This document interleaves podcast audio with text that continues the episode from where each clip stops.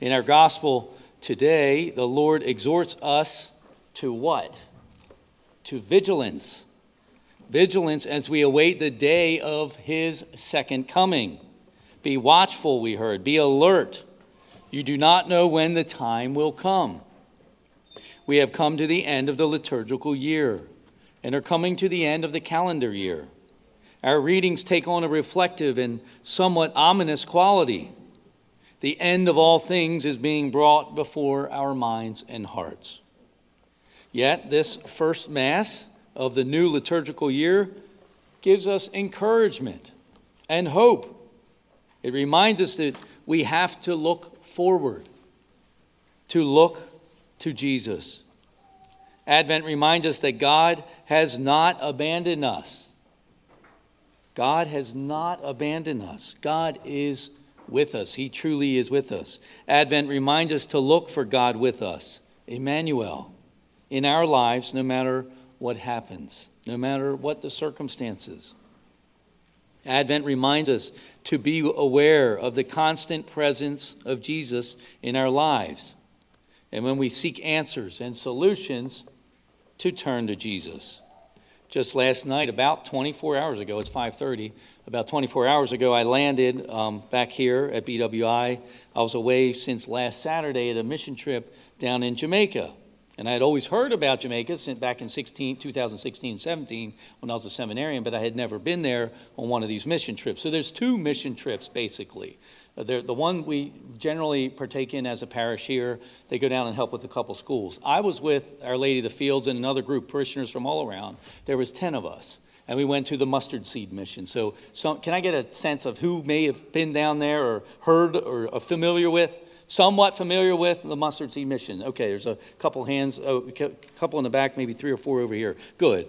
But everyone else, what is this mission? So I'm still kind of on this missionary high, so to speak. I mean, within 24 hours of being there, it's we were working with the poorest of the poor. I, I couldn't have uh, imagined being with Mother Teresa more than on this trip. The poorest of the poor, the abandoned and neglected, children literally abandoned by their parents who couldn't take care of them or didn't want them, or so impoverished that they couldn't afford another mouth to feed. Children with all kinds of disabilities. And they were abandoned, some of them abandoned on sidewalks, empty lots, even in trash cans. It's so sad, but where we meet them is in this, in this home, this facility that's been uh, around for about 45 years. It was founded in 1978 by this priest, uh, Monsignor Gregory Rasmus, uh, Ramkissoon is his last name, 1978. So where we were in this particular facility, it was for the adults, 18 and o- older, and some of the other facilities deal with the little ones. And there was 106 adults at this facility. It's called Jacob's Ladder. And Jacob's Ladder has, a, like I said, 106 adults with all kinds of special needs Down syndrome, cerebral palsy, deformities. Some of them are mute. They can hear, but they can't speak. Some of them could maybe utter a grunt or, or maybe one word here or there. Uh, some, one, a few were blind, some missing a limb or a half of a leg. Some were higher functioning, but still unwanted and rejected by their families and societies. Too poor, uh, their families too poor to care for them. So you get the picture. One of their mottos was see the abilities, not the disabilities. And another motto, I think a greater motto, that one was awesome, but the mission founded by Monsignor Gregory come, came up with this motto hanging on banners, kind of like here in the back of the sanctuary, on the back of the chapel wall. Two banners. One on the left said, Thank you, Lord, and the other, He is here. So thank you, Lord, He is here. We're talking about the worst of the worst, folks, and they are thankful. That when I got there, one of, one of the residents ran up and gave us a big hug, and it was full of love. It blew me away, near me, nearly knocked me back last Saturday when we stepped foot on the grounds. It was incredible. And every day was full of that love, full of that compassion, full of that joy. And they loved us being there. They loved us missionaries being there or volunteers. So we were there to feed them, but they were feeding us. Ultimately, I think more than we could ever feed them. So thank you, Lord, He is here. Very fitting for this Advent season, remembering, celebrating that God became one of us. Emmanuel, God is with us. Ad- Advent reminds us that God has not abandoned us, God is with us. Advent reminds us to look for God with us, Emmanuel in our lives, no matter what happens, no matter our abilities or our disabilities, no matter of our deficiencies, our imperfections, our shortcomings, no matter our capabilities or circumstances, God is with us. Advent reminds us to be aware of that constant presence of Jesus with us.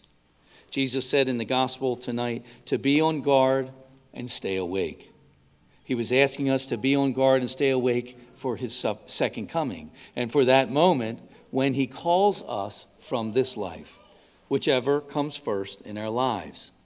So we are on, on guard and awake when we are aware of Jesus' presence with us, no matter what happens. During Advent, it means being aware of Jesus above all as we prepare for Christmas, because Jesus is the reason for Christmas. Jesus tells his disciples to be watchful and be alert. You can almost hear the exclamation points watch, be watchful, be alert. But watch for what? Watch for him. He is the Lord, and He's an active Lord who does not sit and wait for us to pick up to pick him up like an old book on the shelf. But he actively hounds us, like the hound of heaven, seeking us, like the shepherd seeking his lost sheep. He doesn't and he won't leave us alone. He will never abandon us. But when and where does Jesus come? three different times. In his first advent, his first coming, the incarnation, that is what we celebrate here and now. The second time Jesus will come is at the end of the world, the end of time, the end of history. This is his second coming. And it will end all time and all chances to, re- to repent and be saved. He gives us plenty of time between his first coming and his second coming. But everything in time has to and eventually will come to an end. Only eternity has no end.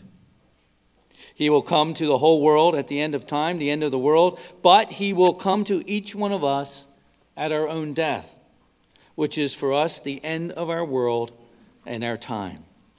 So when Jesus says, Watch, he is not just speaking to the last generation, the generation that will see his second coming, but to all generations.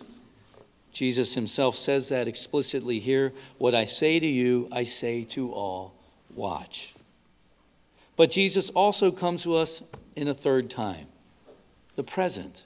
He comes in each opportunity to choose Him, to love Him, to do His will by doing good to others, by sacrificing self will for His will. You don't have to be on a mission trip to experience that love of Christ.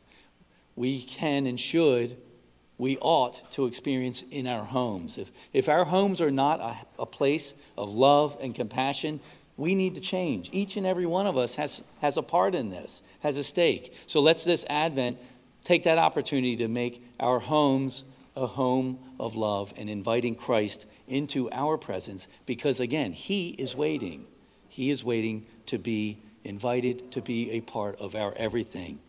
His presence is really Him even if we can't feel it. We know He is here. We see it with the eyes of faith. It all comes down to this what do you want most, Him or ourselves? Who is your Lord, Him or yourself? When Jesus says, Be watchful, be awake, be alert, He is saying, Beware. But it does not mean be in fear.